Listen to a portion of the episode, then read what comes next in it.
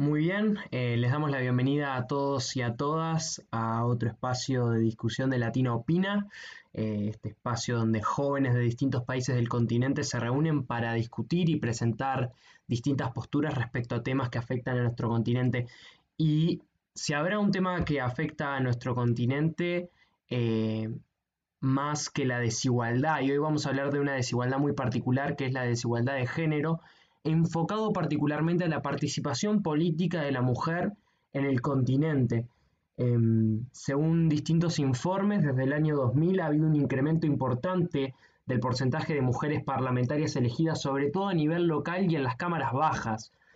El techo de cristal del que se habla mucho se ha movido, pero las mujeres siguen sin acceder a muchos cargos ejecutivos. Además, eh, vale agregar que 18 que 16 perdón, países de Latinoamérica han eh, implementado algún tipo de mecanismo para lograr este incremento de participación de las mujeres en la política parlamentaria sobre todo.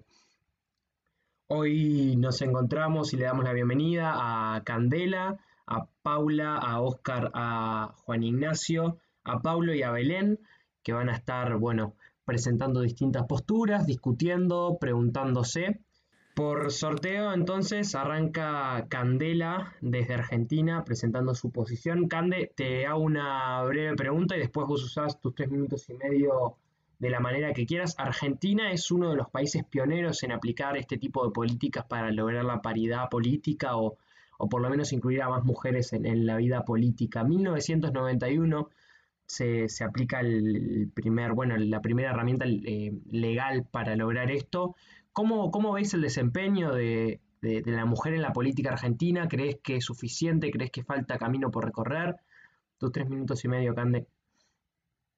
Bueno, primero que nada, eh, quería empezar haciendo una breve reseña histórica de lo que ha sido eh, la lucha de la participación femenina en la política en Argentina, que el primer disparador es en septiembre de 1947, donde se se sanciona la ley de voto femenino, de derechos políticos a las mujeres, que sanciona que las mujeres tienen los mismos derechos políticos y están sujetas a las mismas obligaciones que los varones, eh, que me parece algo evidente. En ese momento, de la mano de Eva Perón, se logra sancionar esa ley.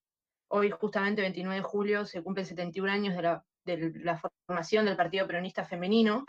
Eh, y en 1951 las mujeres votan por primera vez, todo esto bajo un gobierno peronista, gobierno Juan Domingo Perón. Eh, y nada, creo que estrechamente el peronismo ha estado ligado a la participación política femenina. Eh, sin ir más lejos, la primera mujer eh, presidenta de nuestro país es Isabel Perón, luego de la muerte de Juan Domingo.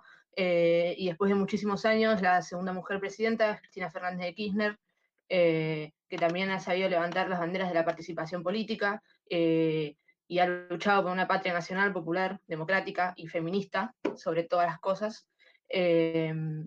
Y nada, me parece que la participación femenina en Argentina ha ido creciendo, ha tenido su evolución. Las mujeres eh, cada vez están más metidas adentro de la política. Hay una ley, como dijiste, de menemismo eh, del 91, hay una ley de cupo femenino, eh, pero bueno, la realidad es que a mí me gustaría, en un contexto no ideal, que, que las mujeres lleguen a ocupar cargos políticos por un contexto de igualdad y no discriminación y no por una ley, fomentada por una ley eh, que se debe obligar a la paridad, sino hacer un avance social, eh, un avance del tejido social que lleve a dejar de discriminar y de correr a las mujeres de, sus cargos políticos y los cargos que merecen. Digo, no creo que sea coincidencia que casualidad que en las bases militantes de todo partido político haya una paridad eh, de militancia entre hombres y mujeres y luego en los cargos de relevancia sean muchas, muchas menos las mujeres.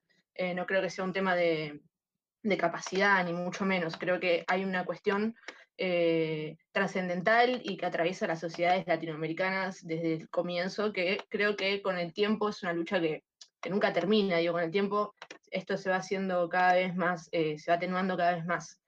pero nada, aparte me parece que la participación femenina eh, hay que dar un debate de que mientras más participación femenina hay, más acoso político por razones de género empieza a haber. Eh, y es un tema que no se, no se toma en agenda, me parece, que también viene de la mano con esto. Eh, parar un poco con el acoso político que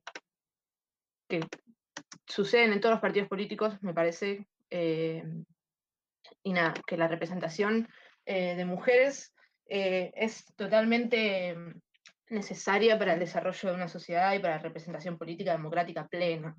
Eh, también sería bueno que los gobiernos empiecen a tener más en agenda eh, las cuestiones de género eh, que nos atraviesan más que nada en pandemia, la cantidad de, de violencia intrafamiliar, doméstica que se vive ahora en encierro, eh, que también se tiene que poner en agenda y qué mejor que mujeres en acción social para representarlo y hacerse cargo de eso. Bien, gracias Cande. Tenemos una réplica acá, Juan Ignacio. Juani. Gracias. Bueno, como escuché, Candela mencionó que para integrar a las mujeres, o sea, integrar a las mujeres sería una medida democrática que ayudaría al sistema democrático en sí. Yo creo que impulsando medidas como la ley de cuotas, que, bueno, Guille mencionó, que se aplicó en 1991, van en contra de la democracia porque vos estás obligando al sistema político a que coloque a la fuerza a ciertas personas sin que las personas mismas sin que el pueblo las vote. Es decir, estás poniendo personas a la fuerza y eso va en contra de la democracia. Eso es lo que opino, pero da, me parece que no, que esa no es la idea, sino que se tiene que ir por la meritocracia, ir transformándolo de abajo y no adelantar a la fuerza ciertos procesos históricos que a corto plazo o a mediano plazo se van a dar.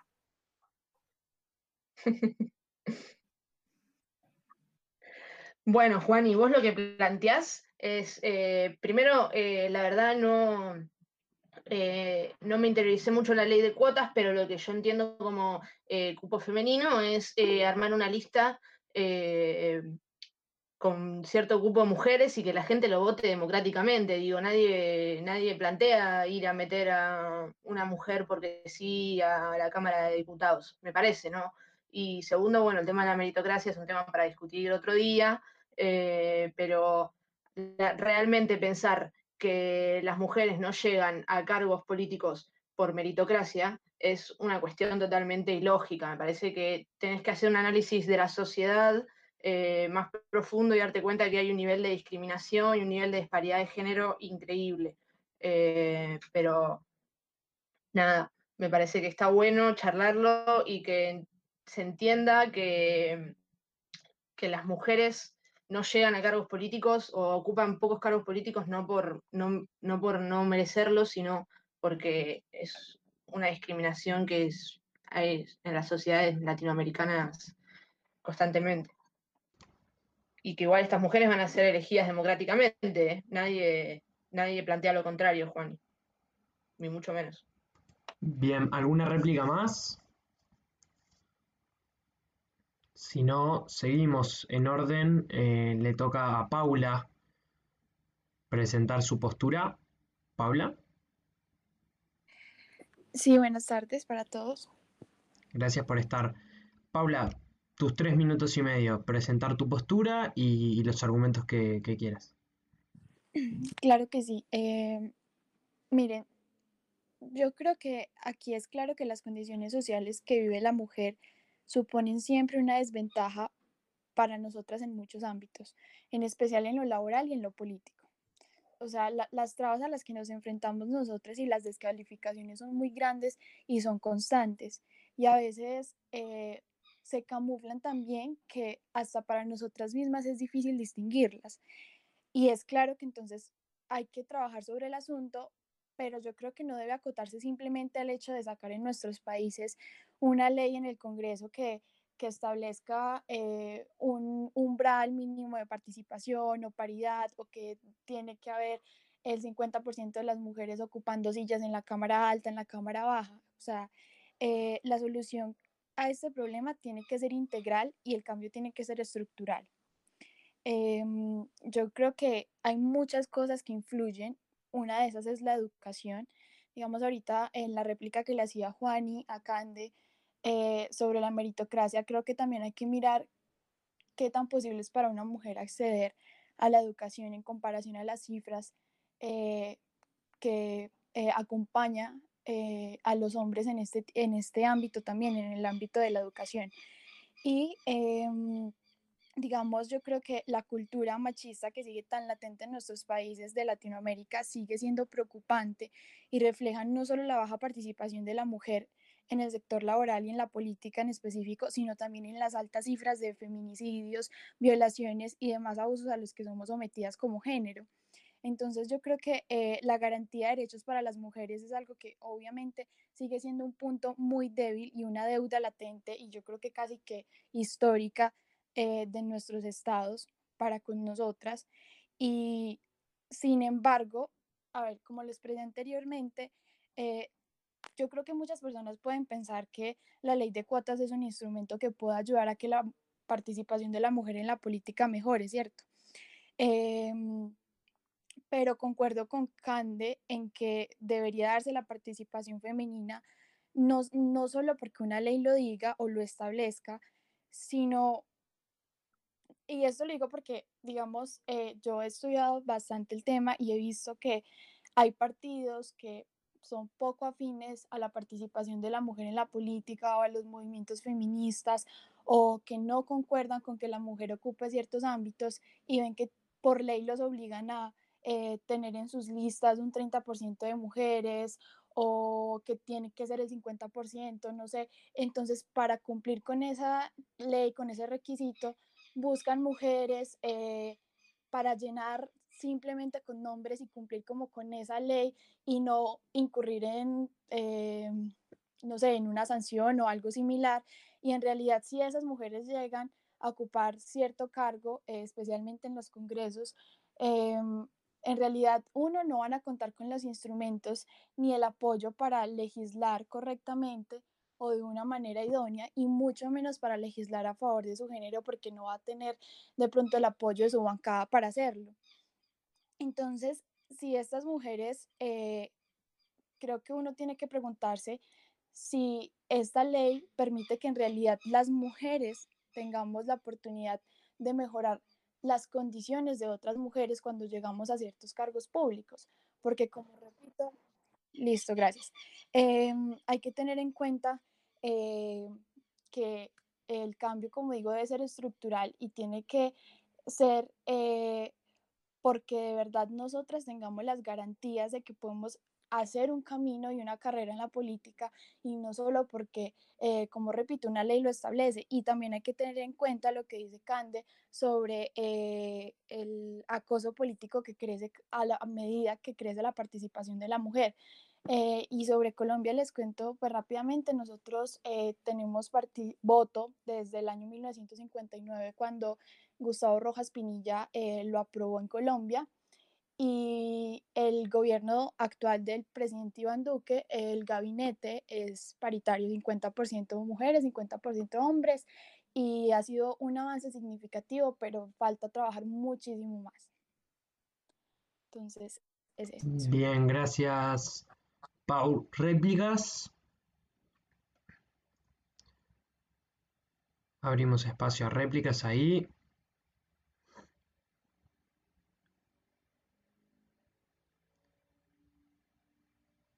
Si no hay réplicas, seguimos en el orden del sorteo. Le toca a Oscar. Oscar, ¿cómo estás?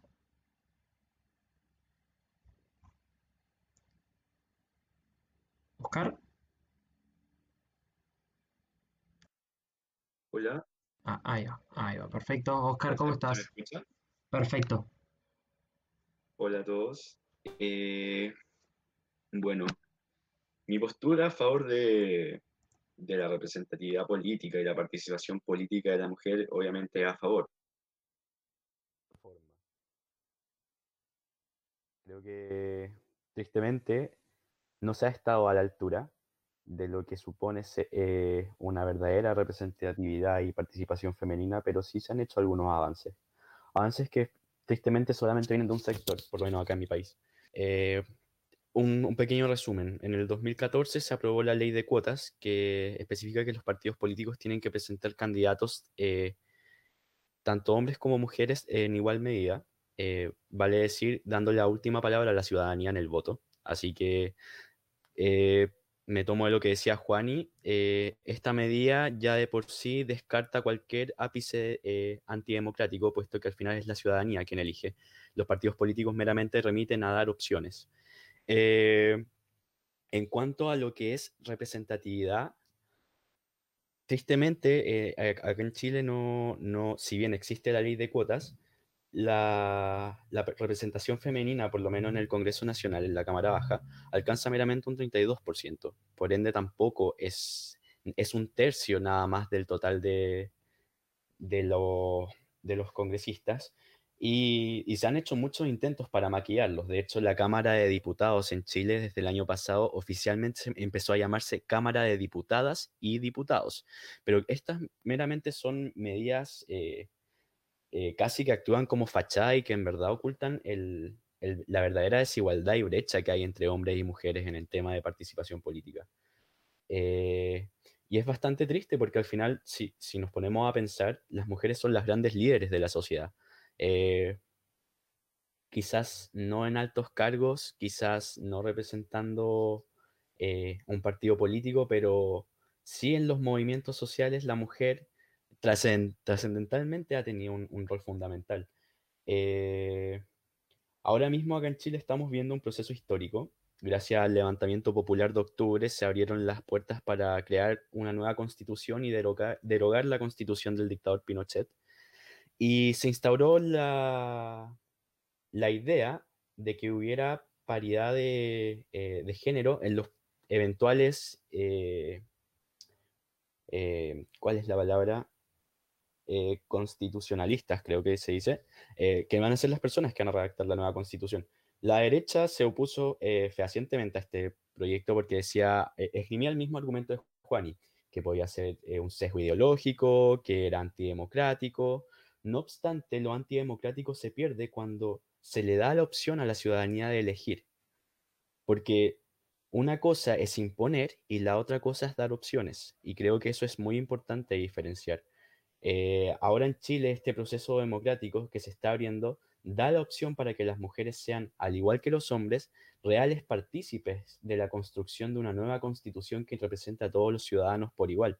Y no solo eso, sé que no es tema de, este debate, pero me gustaría aclarar que sería, sería estupendo que tuviéramos la evolución política para poder hablar de paridad de hombres y mujeres, de personas transexuales, de personas con una orientación sexual distinta a la tradicional, de personas indígenas, de abrirnos al, al, pluralismo de personas que pueden representar la sociedad.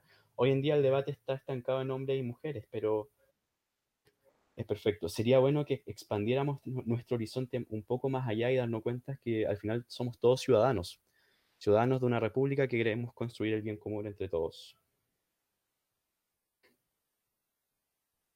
Gracias, Oscar. ¿Réplicas?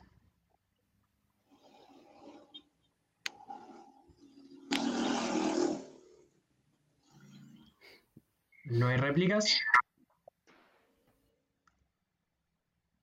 Perfecto. Entonces seguimos ahí. Belén, ¿te puedo pedir si silencias el micrófono? Ah, claro, perdón. No, ningún problema. Em, Bien, seguimos en el orden del sorteo. Juan Ignacio, Juan, cómo estás? Gracias por estar. Por, Buenas, ¿cómo andas? Por una cuestión de, de, compartir país y el conocimiento de causa que puedo tener respecto a la realidad de Uruguay. La pregunta va a ser un poco más específica, pero igual que, todos los anteriores, haces con el tiempo lo que, lo que te parezca. Uruguay es un país eh, que tiene indicadores económicos y políticos que, resaltan por ser muy buenos ¿no? en, la región y en el continente. Sin embargo, cuando se habla de violencia de género, somos uno de los países con más feminicidios per cápita en el continente, pero además somos el, uno de los países con más infrarrepresentación parlamentaria de la mujer. Somos el, en el ranking de países con representación parlamentaria femenina ocupamos el, número 16 de los 19 países de Latinoamérica. Eh, y además, lo peor de esto es que no ha habido un proceso sostenido en el que se aumente la participación política de la mujer. En, en 15 años, desde el 2005 hasta ahora, la Cámara de Senadores solo aumentó em, menos, de, menos de 4% eh, la integración femenina y en la Cámara de Diputados apenas un 1% en 15 años. Em, bueno, no sé, no sé cuál es tu lectura frente a esta realidad y nada, tus tres minutos. Perfecto. Primero que nada, como también mencionamos lo malo que tiene Uruguay en base a Latinoamérica y en base al mundo, que es la infrarrepresentación, como tú lo mencionaste, también Uruguay hay que resaltar que es el primer país que habilitó a que vote la mujer, que esto fue en 1927 en una elección que se votó en Tacuarembó. Eso es muy importante porque siempre, como estamos acostumbrados, Uruguay es los pioneros en adelantar derechos, como fue el caso de la marihuana, como fue el caso del matrimonio homosexual, entre otros. Pero a su vez, me, yo creo que no hay tal infrarrepresentación porque actualmente contamos, la Cámara de Senadores cuenta con 30 miembros, hoy en día 10 de ellos son mujeres, cosa que bueno, es un número que verdad podría ser mejor, podría ser paritario, pero hay sectores actualmente en la política que proponen que esto se transforme en una ley y que pase a ser paritario, es decir, que haya una ley de paridad donde haya un hombre y una mujer en las listas que vayan para ser gobernadores, para ser legisladores. Eso me parece una medida totalmente antidemocrático, porque está yendo en contra de la votación del hombre, está yendo en contra de la votación de la mujer, porque estás imponiendo a la fuerza personas que quizás ni siquiera eh, están capacitadas para la política, pero lo tenés que poner allí porque no tenés otra opción, porque te lo obliga el Estado. Esto, por ejemplo, se ve en las elecciones juveniles que tiene mi partido, donde las listas deben ser paritarias. Y uno ve la juventud y el 70% seguro más son hombres. Entonces vos tenés que empezar a poner mujeres en la lista que de verdad capaz que no se lo merecen, antes que hombres que en realidad están todo el día ahí y se lo merecen. Entonces es anti, antimeritocrático y antidemocrático. Pero bueno, y a su vez, agregando, como mencioné, que es antidemocrático, esto también yo creo que le saca vericidad al valor de las mujeres y a su, a su mérito también, porque es bueno, está, eh, ahora se dice en Uruguay popularmente, ah, bueno, está ahí porque es mujer, y porque eso es lo que hace la ley de cuotas, te pone ahí por, por tu género y no por tu mérito.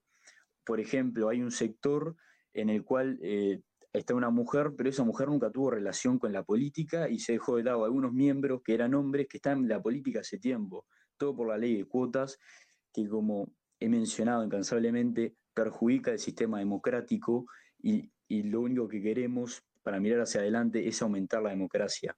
Y yo creo que haciendo una ley se está imponiendo a la fuerza una medida que se va a dar en el proceso histórico, pero que bueno, lo vamos a ver en unos años y no por eso tenemos que forzarlo y generar un sistema menos democrático del que tenemos. Por lo tanto, me parece que la medida de hacer una ley de cuotas, hacer una ley de paridad, me parece ir en contra de lo que el sistema político en cualquier país del mundo quiere.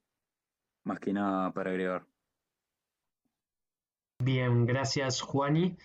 Tenemos dos réplicas, Oscar y después eh, Cande. Dale, Oscar, nomás. Juani, tú mencionabas el tema de eh, el caso de una mujer que no tuviera las capacidades y que fuera puesta ahí casi por obligación, transgrediendo todo principio de democracia. Ahora te pregunto, ¿No es eso lo que está pasando ahora mismo, pero con hombres? Por lo menos acá en Chile hay gente que no está absolutamente nada capacitada para el cargo y aún así se ponen las listas y, y es algo que no, no, no, juzga si es de hombre o mujer, yo creo que va en la cualidad de una persona, así que creo que ese argumento es un poco pretencioso al suponer que se van a poner sí o sí a mujeres que no tienen la capacidad, porque eso pasa actualmente, sean hombres o sean mujeres. Bien, Bien, entiendo tu argumento, pero a lo que yo me refería, que quizás no lo mencioné, es que esa persona nunca había estado involucrada en política y, es, una persona que también está fuera, como dije, de lo político y está allí por la misma ley de cuotas. Y los hombres, generalmente, yo no conozco ninguno hasta ahora, capaz, bueno, en Chile puede ser que pase, pero en Uruguay por lo menos, no hay ningún hombre que esté en el Senado que no esté involucrado 100% en la política. Y eso es porque, como mencioné, uno ve lo interpartidario y hay un gran número mayor que de hombres y no de mujeres. Y no por eso... Pero Juani, Juani eh, tú dices ningún tipo de relación de la política. ¿No sería un poco básico decir eso sin analizar el real acceso que tienen las mujeres a ser representantes políticas? Claro, pero es que eh, hoy en día en realidad para las mujeres es mucho más fácil No, no mucho más que fácil, para el Juani, hombre. Por algo, por algo esto se está discutiendo ahora. Entonces tu argumento se queda un poco básico porque no considera lo que hay detrás de esa poca representatividad. obvio que lo considero lo que hay detrás. Y entiendo de que haya una menor representación, porque tampoco es que la mujer, digamos que esté vo- vocacionada o esté o quiera ella participar en política, y eso se ve desde la juventud, que es la primera etapa sí. donde las personas se empiezan a involucrar con la política. Entonces, eso es un factor que sigue evolu- evolucionando y uno ve, tiene 10 personas, 7 de ellas son hombres y 3 de ellas son mujeres. Entonces, si vos po- imponés, por ejemplo, una ley paritaria, estás imponiendo la fuerza poner a dos personas que ni siquiera se encuentran dentro de lo que hubiera sido el radar anterior para definir quiénes podrían ser los políticos o quiénes podrían ser los senadores, por el simple hecho de, que quiero mayor representación, cuando en verdad, digamos, hablando en términos económicos, la oferta es otra y la demanda es otra, porque acá estás poniendo gente que de verdad no milita, que no está políticamente y estás yendo en contra de la meritocracia, que es algo que me imagino que el movimiento feminista es por lo que lucha, de que haya meritocracia y no se pase por arriba a los demás conceptos. Lo último que voy a decir para cerrar esto es que el tema de la meritocracia, perfecto, hablemos de meritocracia cuando haya igualdad de oportunidades, antes no. Gracias. Eh, gracias, Oscar. Em, Cande, tu, tu espacio de réplica. Juani, eh, no sé por dónde empezar. Escúchame, si vos decís, yo realmente eh, te creo en eso que me decís de que en tu partido se han puesto mujeres, no es un problema, eh, me parece que es un problema del partido de ustedes. Eh, el Partido Nacional se debería replantear sus modos de militancia eh, para que no, no pueda haber mujeres participando que sean capacitadas, como vos decís, digo demográficamente hay muchísimas más mujeres que hombres en el mundo y hay mu- muchísimas mujeres in- involucradas en política que tienen las capacidades para hacerlo. Que vos me estés planteando que por un cupo, por un cupo femenino y ley de cuotas se va a poner en, en política gente, a mujeres que no saben, es una locura porque está plagado la política de mujeres que saben y ha quedado, digo, en los últimos tiempos en América Latina ha habido líderes políticas mujeres eh, increíbles que van a quedar en la historia. Eh, me parece que si en el Partido Nacional no hay mujeres capacitadas para llevar a cabo un cargo político, tu militancia y Luis Lacalle Pou deberían replantearse la manera de organizarse políticamente, porque mujeres capacitadas hay en todos lados, en todos los países y en todos los partidos políticos. Eh, entonces, si ahí piensan que no están capacitadas, es uno, o porque no le dan entidad y no le dan lugar, o dos, porque es un argumento equivocado, parece. O sea, asumir que las mujeres no están capacitadas para participar en política es una locura tremenda, es una demencia. Me parece a mí. Bien, bien, perfecto. Justo vos decís que mi partido, bueno, no le da oportunidad a mujeres o no incluye No, no, lo mujeres. dijiste vos, te dijiste que las mujeres de tu partido político no están capacitadas para ocupar cargos políticos. No es algo que me estás sacando palabras de mi boca que yo no dije, pero bueno, yo las tomo. Está bueno, estás diciendo Ah, bueno. que estás diciendo que en mi partido político no se le da espacio a las mujeres, no se le deja crecer, y bueno, da o Pero vos casualidad que, somos. Bueno, está bien. Yo lo dije, entonces, bueno, me replico a mí. O casualidad que ponemos a la primer vicepresidenta electa en toda la historia del Uruguay. El Partido Nacional, ni el Frente Amplio, ni ningún otro partido con mayor sensibilidad social o, o que tiene el feminismo de su lado, por así decirlo. Y eso también no es así, es como lo digo, porque la mejor forma de verlo, de ver si en verdad es que hay eh, una infrarrepresentación, es verlo en la juventud donde no es solo del Partido Nacional, no es solo de, también pasa en el Frente Amplio, y lo he visto, pero también depende del sector. Eh, ya desde chicos hay un interés mayor de que los hombres se involucren en la política que la No, mujer. no, no, eso es, un- es una locura lo que estás diciendo, amigo. Te va a escuchar mucha gente de estas cosas. Pero es que es así, ¿qué querés que te diga? No sé cómo será en Argentina, yo no creo que sea muy distinto. Que hay mayor interés del sector masculino por participar en la política que la mujer, es verdad, y de hecho hay encuestas que lo marcan. Ahora lamentablemente no la tengo y bueno, se basa como nulo, pero es así. Y me parece que Acá poner... Sí, dale, yo después la arreglamos y, y te mando el link. Pero bueno, yo a lo que voy es que me parece que hoy en día de verdad las mujeres tienen para la relación, para el número de personas que están activamente en políticas y los lugares que tienen, que es decir, un 33% en Uruguay, es demasiado porque estás quitando el espacio a unos, que son la mayoría, para darle más espacio a otros, que son la minoría, que no llegan a ese número y hay que agarrar así a manotazos de otros lugares para llenar ese cupo que es obligatorio. Y bueno, eso me parece que afecta al sistema político, a la democracia, y si está afectada la democracia, está afectada el país. Entonces me parece que es contradictorio todo.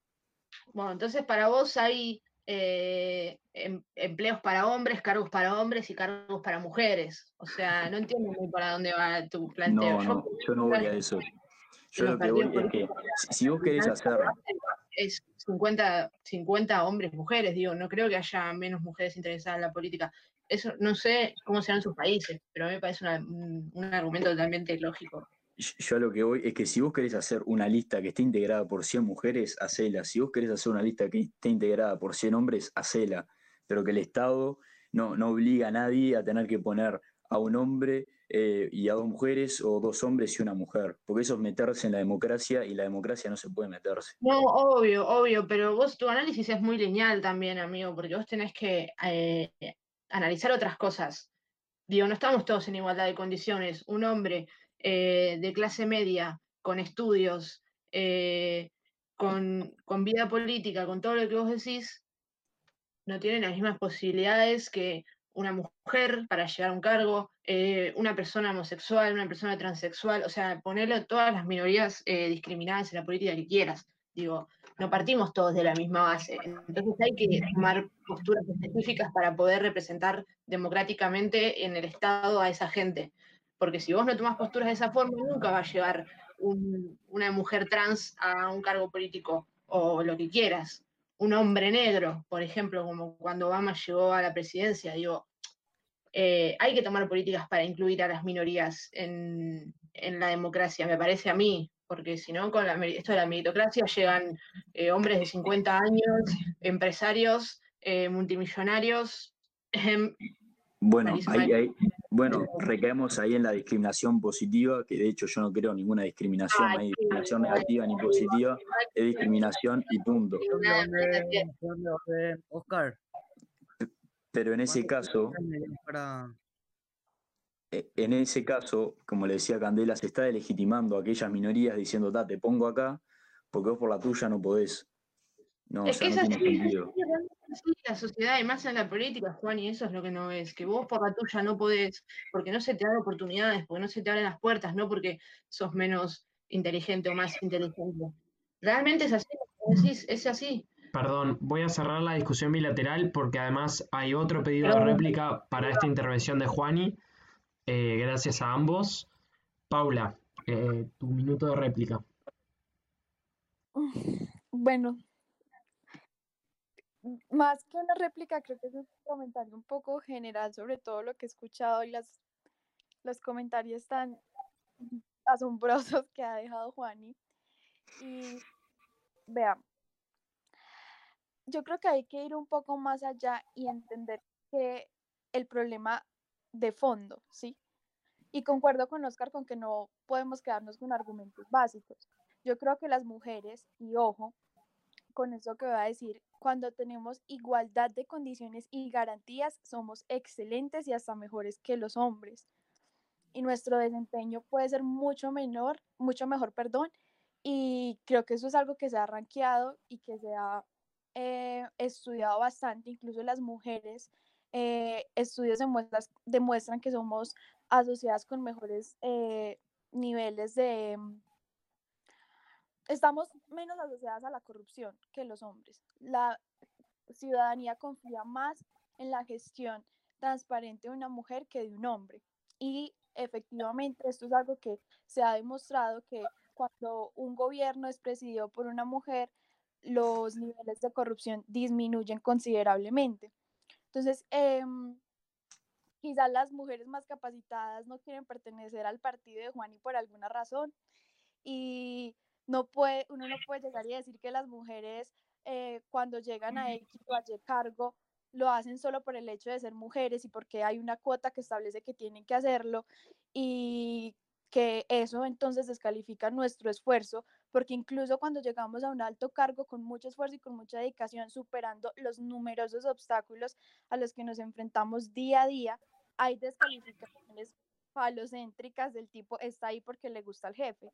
Entonces, insisto en que es algo estructural y no es simplemente eh, algo que se va a solucionar desde los partidos políticos o desde las instituciones del Estado, sino que eh, es algo en parte muy cultural. Incluso se ve que cuando una mujer sale a la calle a hacer campaña o, o a promover algún movimiento político, alguna reforma, lo que sea, eh, la gente tiene cierto grado de recelo o de, no sé, como de escepticismo al que tiene con un hombre. Entonces creo que siempre es importante mirar el trasfondo de las cosas y no quedarnos en soluciones simples y soluciones como por salir del paso y cumplir con una agenda.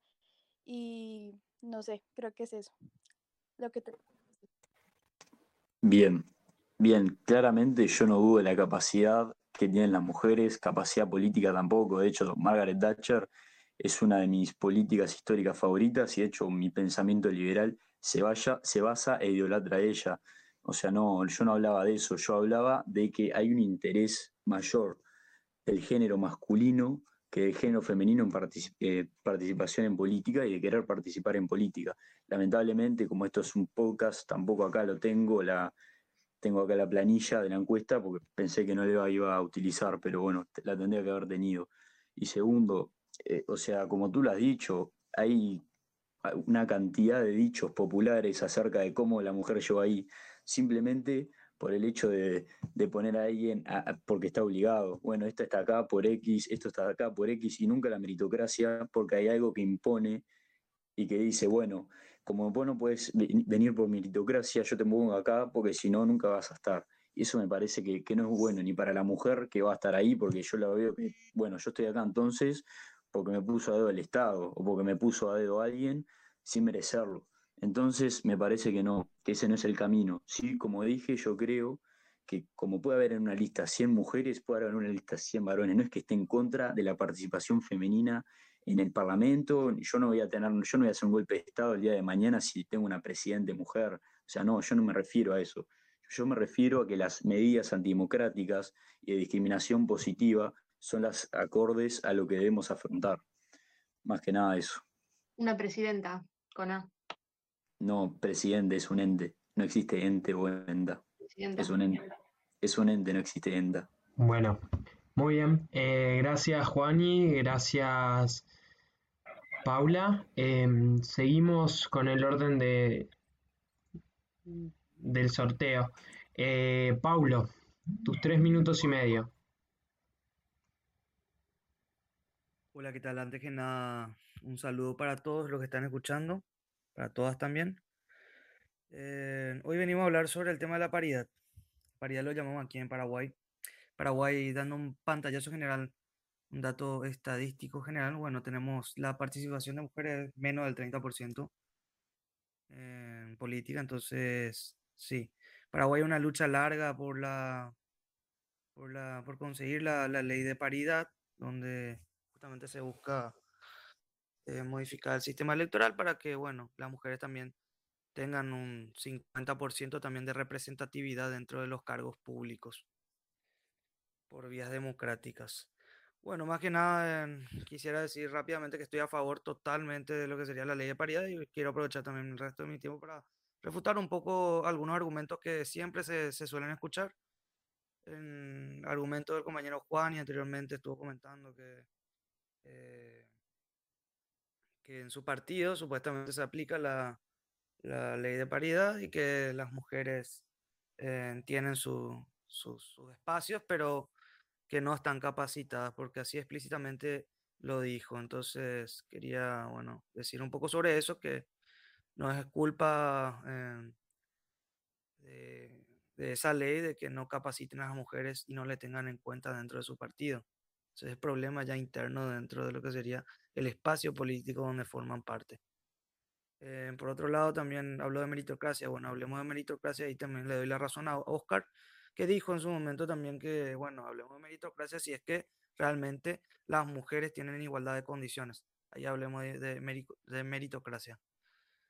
Y, y, nada, solamente eso. Eh, yo creo que realmente es una lucha larga que evidentemente es de las mujeres, también apoyado por, por muchos hombres también hoy en día, que, que, se tiene que dar, que se tiene que dar porque bueno, la lucha por las mujeres es larga, como sabemos, eh, no hace muchos años tampoco las mujeres no, no podían votar, a lo largo de la historia fueron disputando también eso y hasta que consiguieron. También era una imposición, Juan, y el tema de que a las mujeres no se les deja votar por medio, por medio de la fuerza del Estado, que bueno, hasta ahora siguen manejando en su mayoría hombres. Entonces, esa es la imposición que siempre se va a dar de ambos bandos. Y bueno, em, para desmentir también un poco eso, ese discurso de la, las imposiciones. que son las imposiciones? Bueno, el Estado mismo impone leyes. Y en su momento también impusieron leyes para que no voten las mujeres y en su momento también impusieron leyes para que voten las mujeres. Entonces la, la, la justicia se dio en un primer momento la lucha por la mujer, la, la, obtención por el derecho al voto. Hoy se lucha también una nueva oleada por la obtención de la ley de paridad, que yo creo que sí, las mujeres tienen que tener su representación y tienen que ser un 50% para que de una vez por todas sean escuchadas y no sean violadas, matadas, asesinadas en la esquina de su casa. Entonces, eso nomás, compañeros, compañeras también. Bien, gracias, Paulo. ¿Réplicas?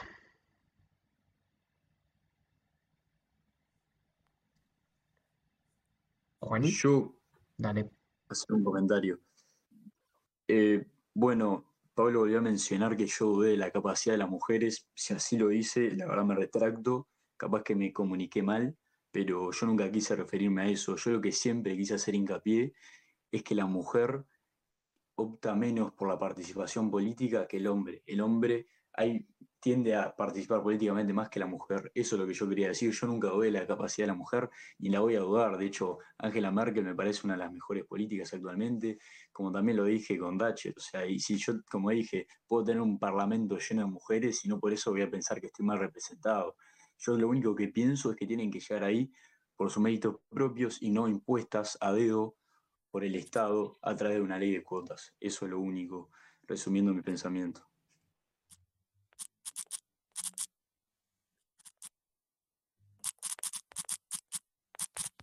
Entendido. Eh, yo creo que sí, está bien. Eh, si es así, bueno. Pero también hay que entender de que eh, hay figuras, por ejemplo, que aparecen en la historia como mujeres en espacios, en altos espacios, altos cargos, y terminan decepcionando también a su propio, a su propio sector, a las mujeres. También, bueno, se le mencionaba a Obama anteriormente. Obama fue el primer presidente de color en Estados Unidos y, por ejemplo, bombardeaba muchos países, seguían las guerras. Entonces, no, no creo que solamente eso sea un justificativo para estar a favor, por ejemplo, de la paridad y que, que uno esté aplicando paridad por ponerle a una mujer en altos cargos. Tiene que practicar desde las bases, de, de, lo, de, lo, interno, de su espacio político. Y también replicar y disputar eso en todas las instituciones, especialmente las públicas. Oscar tenía otra réplica, puede ser, o quería agregar un comentario. E-, es un comentario nada más, es que me llama mucho la atención cuando Juan esgrime de que los hombres tenemos mayor eh, eh, ganas de participar políticamente que, eh, que, las mujeres. Invito a mi querido compañero Juan a que investigue por qué es así. ¿No será que a las mujeres se les haya negado históricamente el derecho a participar en la política? ¿No será que haya sido algo interiorizado? ¿No será algo cultural, algo injusto, algo que haya que cambiar? Lo dejo ahí nada más. Bien, gracias Paulo, gracias Oscar, gracias Juani. Em, seguimos en el orden del sorteo y para terminar, Belén. Belén, muchas gracias por estar. Bueno, muchas gracias a todos por, sus intervenciones, realmente em, han sido muy enriquecedoras. Eh, lo que he escuchado hoy, permítanme dos segundos que estoy teniendo un problema con mi carro.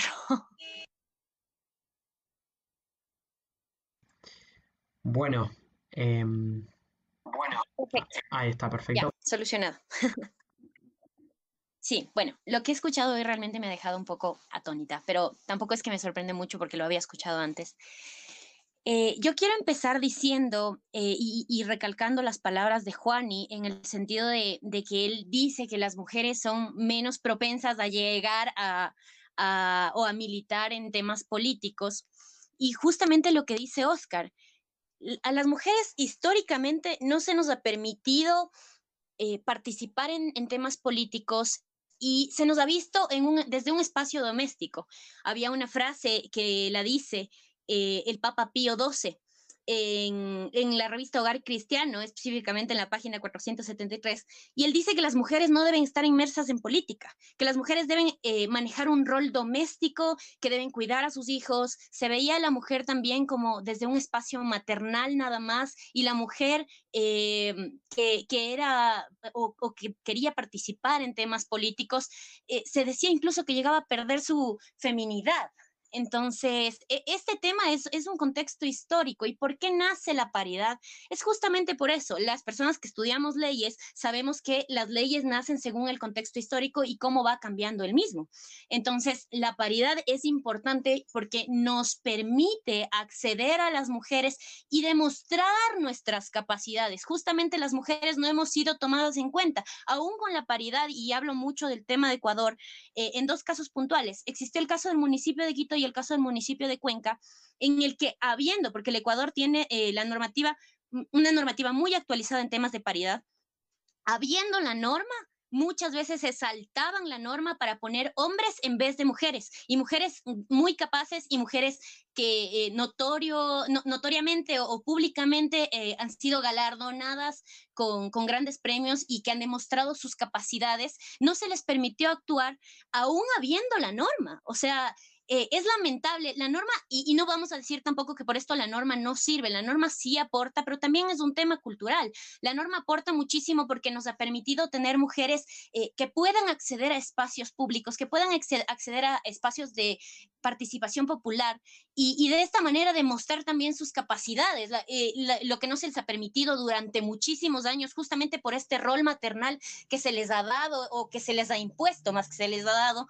Entonces, es este es este tema. Yo, por ejemplo, he sido militante de la democracia cristiana desde que era muy niña porque he tenido formación demócrata cristiana y a mí nadie me ha regalado nada, pero quiero que las mujeres que quieran llegar a política o quieran acceder al tema político lo puedan hacer, porque justamente lo que decía, el tema del municipio de Quito y el municipio de Cuenca aquí en Ecuador fue un tema terrible. Habiendo la norma, eh, se puso a concejales hombres y no es porque las mujeres no querían participar o no podían participar o no tenían las capacidades. En todo caso, el tema de la meritocracia debe ser directamente desde los partidos políticos. Los partidos políticos tienen que tener responsabilidad en el momento en el que proponen cuadros, sea mujer o sea hombre. No necesariamente porque es mujer tiene que eh, ser por, por meritocracia, tiene que ser cuando sea mujer o cuando sea hombre, porque los partidos políticos tienen la responsabilidad de actuar y de poner cuadros buenos para la ciudadanía y no llevar, dejarse llevar por, por populismos, que eso es otro tema, obviamente. Sin embargo, yo, yo sí creo esto, y es que, eh, y, y a mí me ha pasado, como les digo, yo fui en algún momento candidata a concejal por el Distrito Sur de Quito y a mí nadie me ha regalado nada. A mí me tocó a mí me tocó demostrar mis capacidades y es que muchas veces se dice eh, que o se piensa que el hombre sabe y que a la mujer le toca demostrar que sabe. Cierto, em, totalmente. gracias, gracias Belén. ¿Réplicas?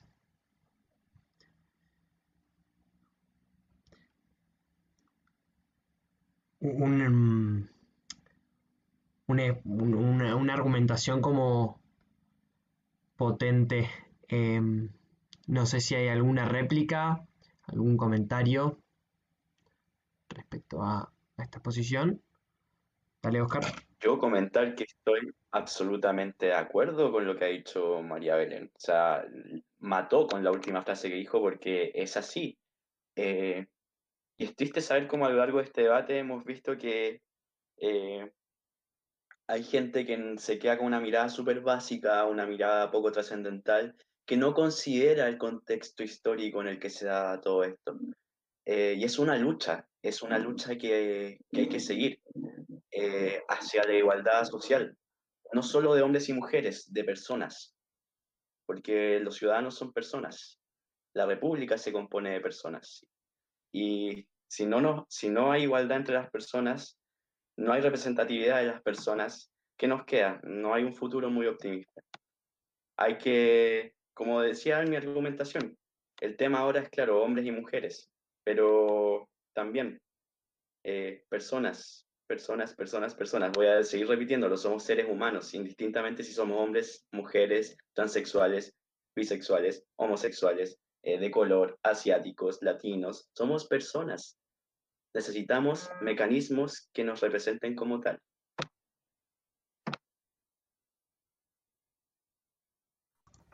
yo pienso igual que Oscar, somos personas, exactamente, por eso no hay por qué discriminar ni positivamente ni negativamente, pero a lo que voy, yo no, no es que piense que la mujer no puede llegar a, a la política, reitero de nuevo, es que no se puede entrometerse con la democracia. Como dije ya como cinco veces, si la mujer es, no sé, son 50 senadoras, no se puede, 25 senadoras, 60 diputadas, probablemente muchas de ellas van a representar y está perfecto, pero no, e-, eso es a lo que voy. Yo no estoy en contra de la representación femenina.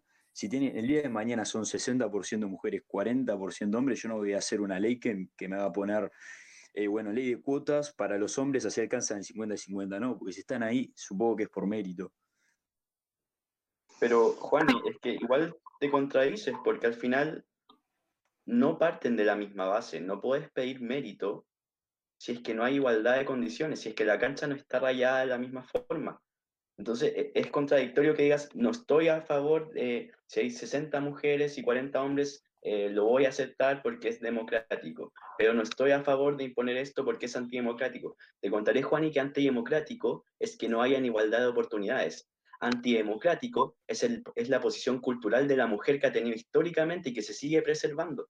Eso es antidemocrático. Entonces, si uno quiere estar de acuerdo con la democracia en general, perfecto, estemos de acuerdo, pero desde las bases, desde la historia y desde la propia culturalidad, porque son factores que tú no has tomado y son necesarios tomarlos para esta discusión. Bien. Sí, justamente. Yo nada más quería decir que hay que tomar en cuenta que a los hombres jamás se les ha negado la participación política. Entonces, es obvio que si a ti te dicen, eh, por ejemplo, mañana, o, tú pasaste lo mismo que, que han pasado las mujeres históricamente como hombre, obviamente vas a pedir que sea paritario, porque como te digo, aún incluso habiendo la, la eh, norma que, que, permite la participación paritaria, aún habiendo, se van por encima de las mujeres. O sea, te das cuenta del contexto social, el contexto cultural en el que se vive. No es, o sea, sería un poco ingenuo, seríamos vendedores de aire si nos ponemos a decir que eh, sin la paridad la mujer va a poder igual alcanzar espacios eh, simplemente por meritocracia. La meritocracia, por supuesto que es buena, por supuesto. Y eso, y como yo ya lo, ya lo mencioné, eh, la meritocracia tiene que ser tanto para hombres, para mujeres y tiene que ser vista por los partidos y organizaciones políticas. Sin embargo, la meritocracia no necesariamente eh, es tomada en cuenta al momento de poner dignidades, muchas veces por el hecho de, de que se les olvida, en el contexto social y cultural en el que se vive, los hombres están mandando y, no se está viendo ese, eh, eh, esa posición de poder que tienen los hombres al momento de decir, ok, eh, que no se ponga la paridad. Eso, eso no es así. Bien, para terminar, hay un ejemplo por ejemplo, acá en Uruguay se están intentando hacer ciertas cosas para que la mujer empiece a intrometerse con la ciencia, porque bueno, la gran mayoría se ve en las facultades que los que participan de ellas son hombres. Y vos no vas a obligar a una persona a que haga eso porque hay una infrarrepresentación masculina y femenina. Y me parece que estamos empezando a, caer en ese tema de, ta, como es mujer, no está por eso y le estamos buscando ese tema, ta, capaz que no quiere o le empezamos a buscar el tema de género. Y la política no, no es que yo no pongo a alguien porque es mujer eh, me parece que ese no, no es el tema, pero está. O, o más que no quiere, ¿por qué tal vez en vez de pensar, tal vez no quiere meterse, tal vez tiene miedo, tal vez, eh, y yo te hablo desde mi experiencia personal, a una mujer en política la atacan de todas las maneras posibles y de verdad debes tener un carácter súper fuerte para poder manejarlo. A los hombres no tanto. A la mujer le, critican por cómo se viste, por cómo habla, si habla bonito, si habla duro, de todas las maneras. Entonces, tal vez no estamos viendo esas barreras con las que estamos luchando las mujeres en política. Y te está hablando una persona que está en política y tengo 22 años, yo soy todavía súper pequeña, no tengo nada de experiencia como tienen otras mujeres que han tenido que pasar peores cosas que yo. Entonces, no estamos viéndolo desde esa parte. Tal vez no es que no quieren, tal vez es que tienen miedo, tal vez es que no se sienten suficientes porque la sociedad se los ha hecho creer de esa manera.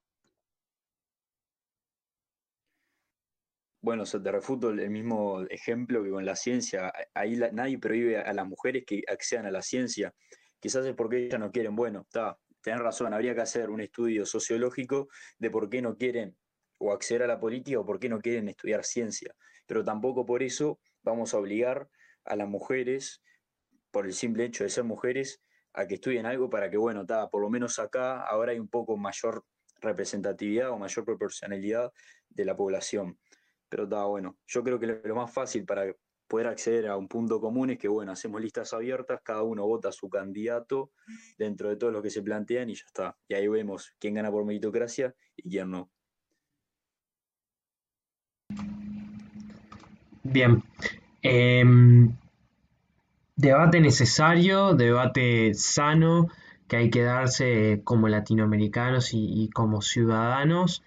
Se presentaron dos posiciones muy marcadas, creo que que fue un debate donde todas y todos se pudieron expresar con, mucha libertad y eso, y eso es bueno. Eh, les agradezco por estar y nos estamos encontrando en la próxima oportunidad. Muchas gracias por estar. Muchas gracias a todos por la invitación.